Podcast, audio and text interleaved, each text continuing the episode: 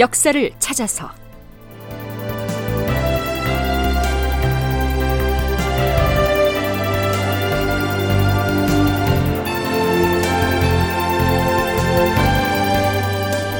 제 929편 부총병 양원 삼천 기병을 인솔해 왔으나 극본 이상락 연출 최홍준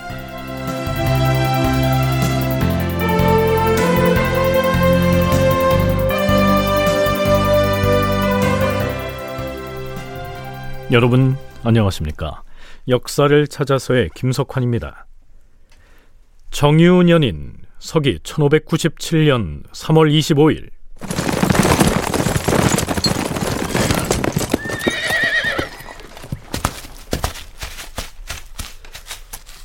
주상 전하, 명나라의 주문사로 갔던 정기원이 돌아왔사옵니다. 오, 그래? 어서 안으로 들라라. 주문사란 조선시대에 정치 외교적인 현안이 있어서 중국에 파견했던 임시사절을 말합니다. 주청사 혹은 진주사라고도 합니다. 자, 이때의 현안이라고 하면 당연히 군사를 청하는 문제였겠지요. 정기원이 어떤 보고를 하는지 들어보시죠. 먼 길에 노고가 많았도다. 그래서 중국에서는 우리나라에 군대를 보낼 준비를 하고 있던가?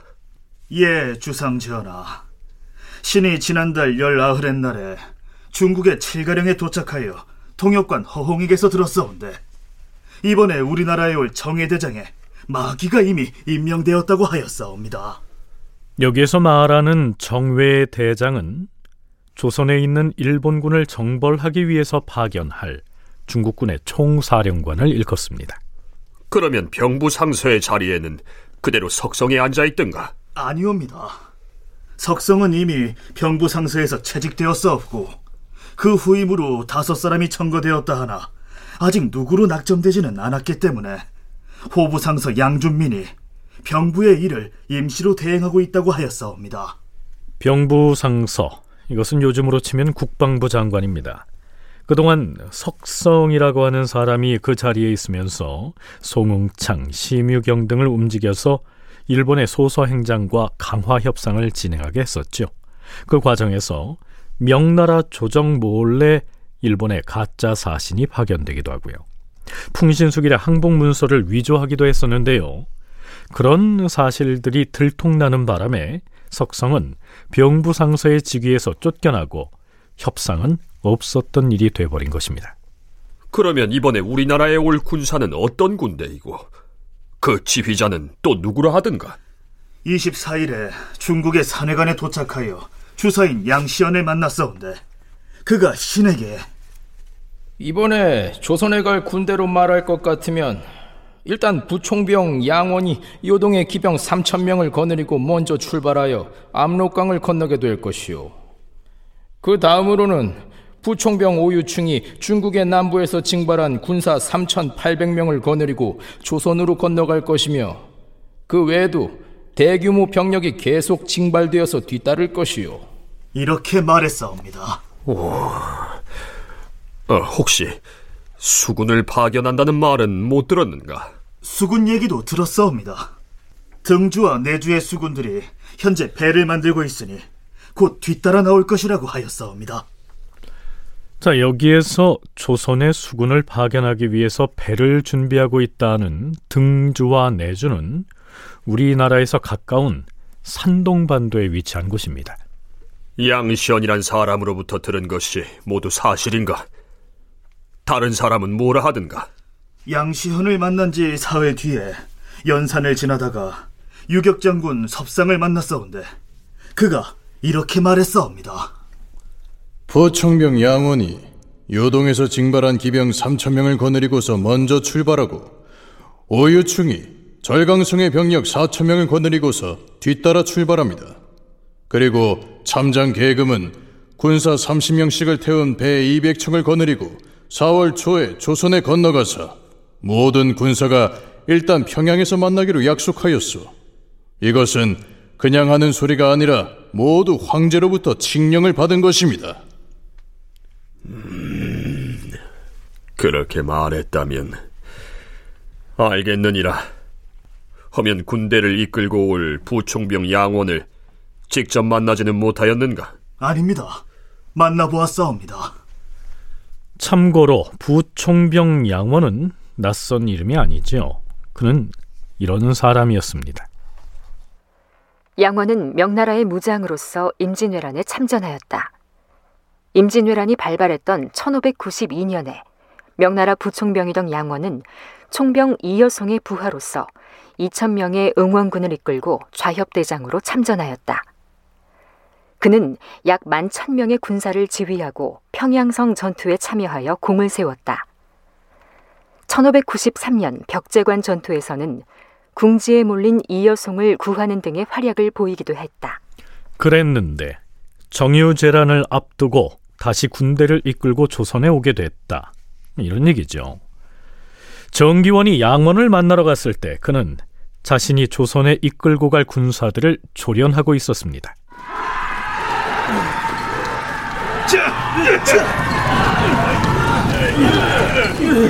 기병들은 말을 잘 다루어야 한다. 지금부터 말타기 능력을 시험할 것이다. 준비된 다섯 명 출발하라.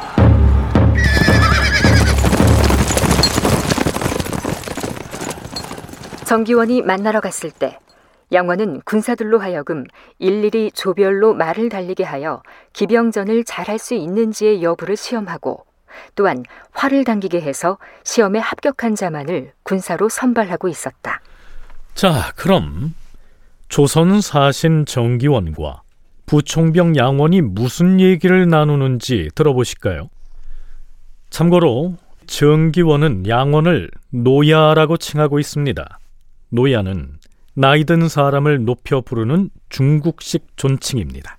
우리나라가 지금껏 보존되고 있는 것은 모두 노야의 공입니다. 그런데 지금 듣건데 노야께서 이번에 또 우리나라를 구원하러 가신다고 하니 실로 천행이 아닐 수 없습니다. 내가 그대 나라에 가서 평양을 공격할 때 적자는 공을 세웠단 사실은 그대 나라에서도 아는 바일 것이오. 그때 우리는 풍찬 노숙을 하면서 갈증과 배고픔을 참아가며 빗발치는 화살을 무릅쓰고 싸우다 구사일생으로 살아났었소.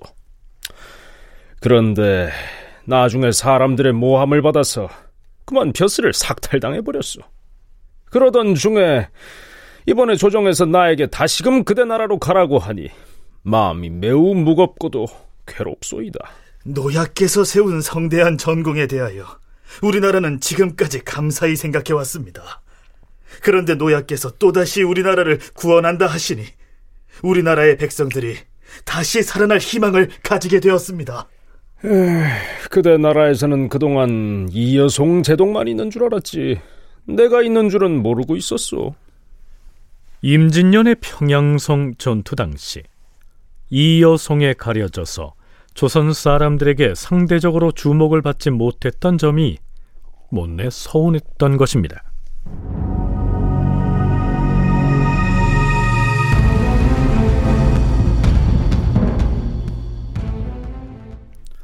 자, 드디어 선조 30년에 해당하는 서기 1597년 5월 8일 부총병 양원이 군사 3천명을 거느리고 조선에 옵니다.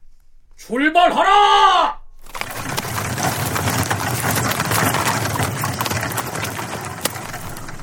선조가 탄 어가의 행렬이 명나라 부총병 양원을 영접하기 위해서 모화관을 향해 나섭니다.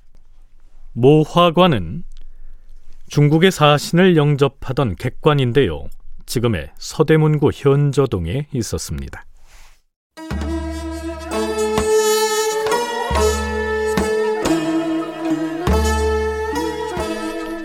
임금이 양원 일행에 대한 환영 예언을 베풉니다.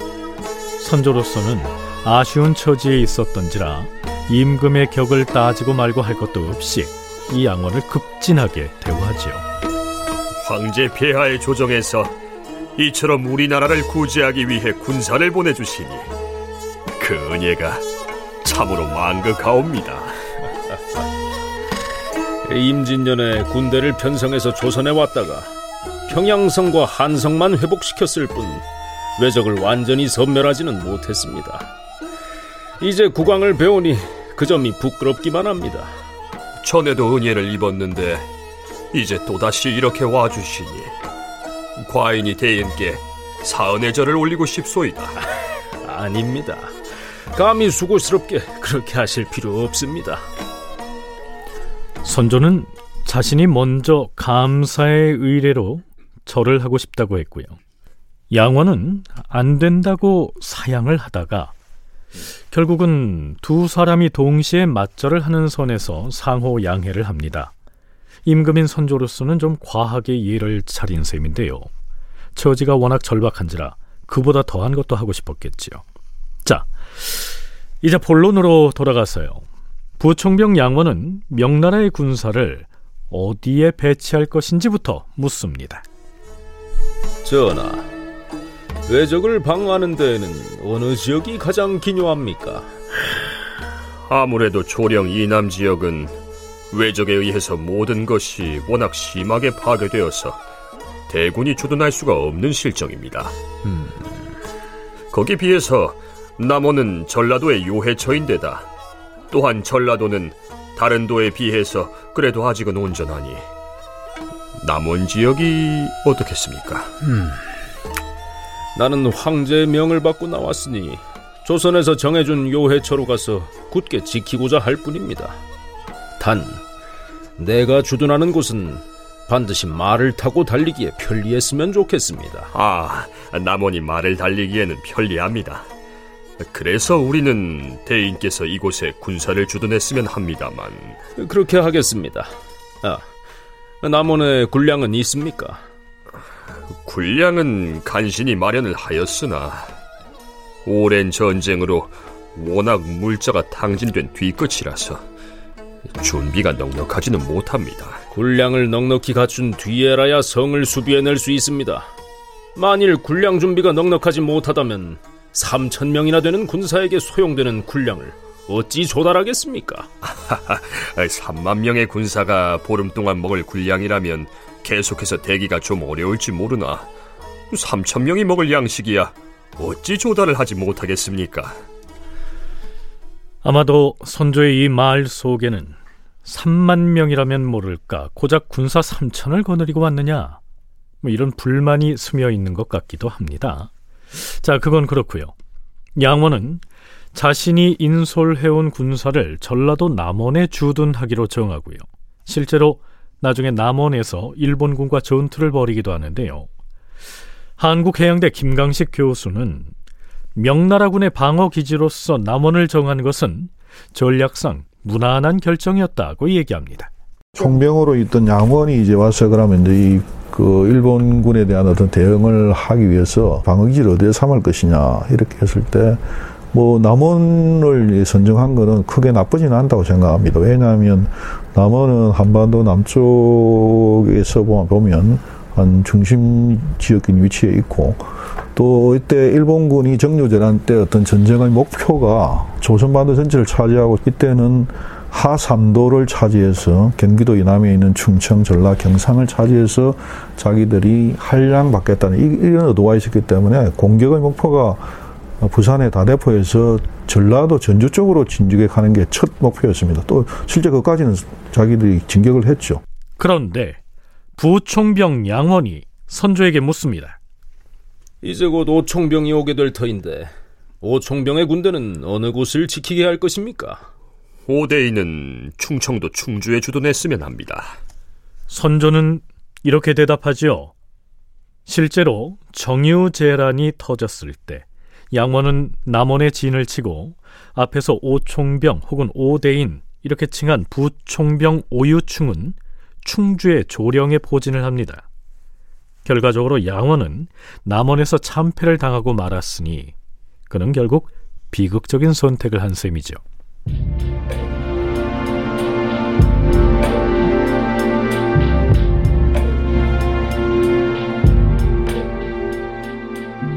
자신이 이끌고 온 명나라 기병부대의 주둔지를 남원으로 결정하고 부총병 양원은 이어서 조선군의 병력 현황을 캐묻습니다. 성윤문과 김응서가 거느린 군사는 얼마쯤 됩니까? 그리고 권율이 주관에서 하는 역할은 무엇입니까? 어, 그 점에 대해서는 병조 판서 이항복을 불러 묻도록 하십시오. 곧 이항복이 편전으로 불려옵니다. 그리고 이렇게 대답하죠.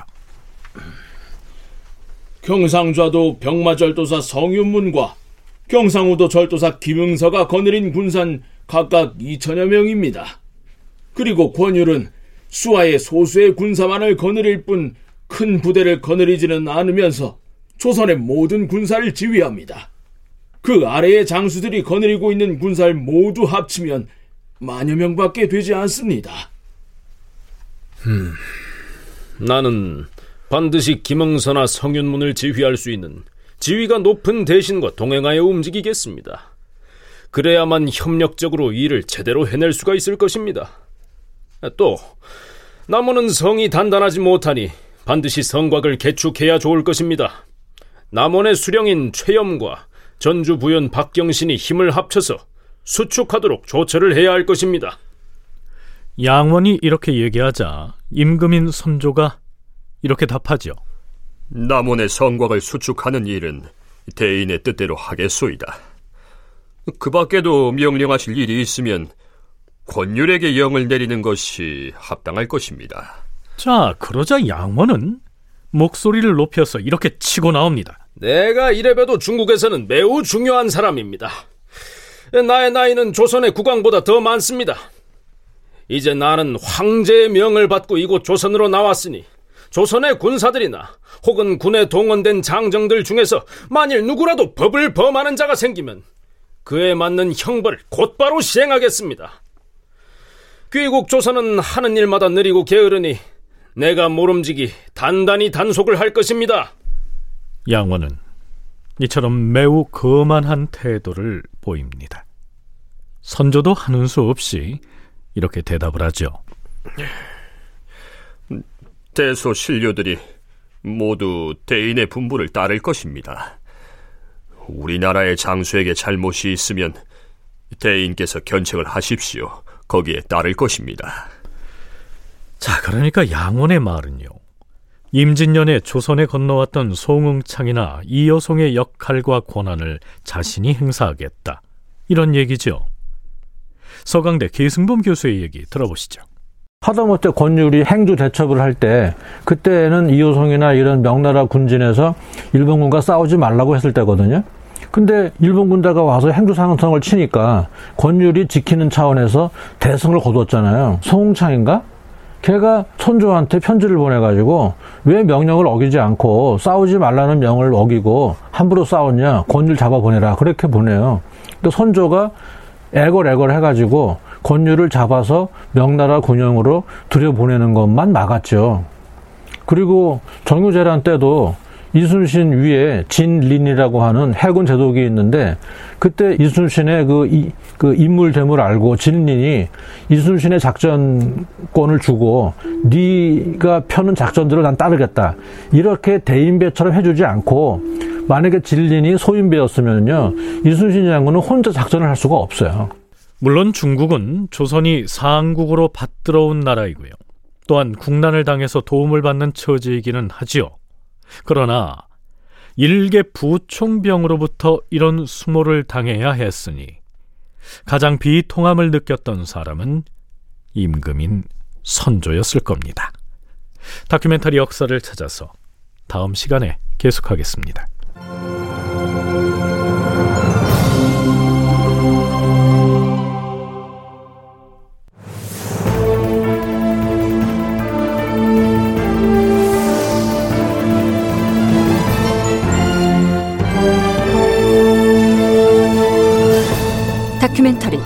역사를 찾아서 제929편 부총병 양원 삼천기병을 인솔해 왔으나 이상락 극본 최웅준 연출로 보내드렸습니다.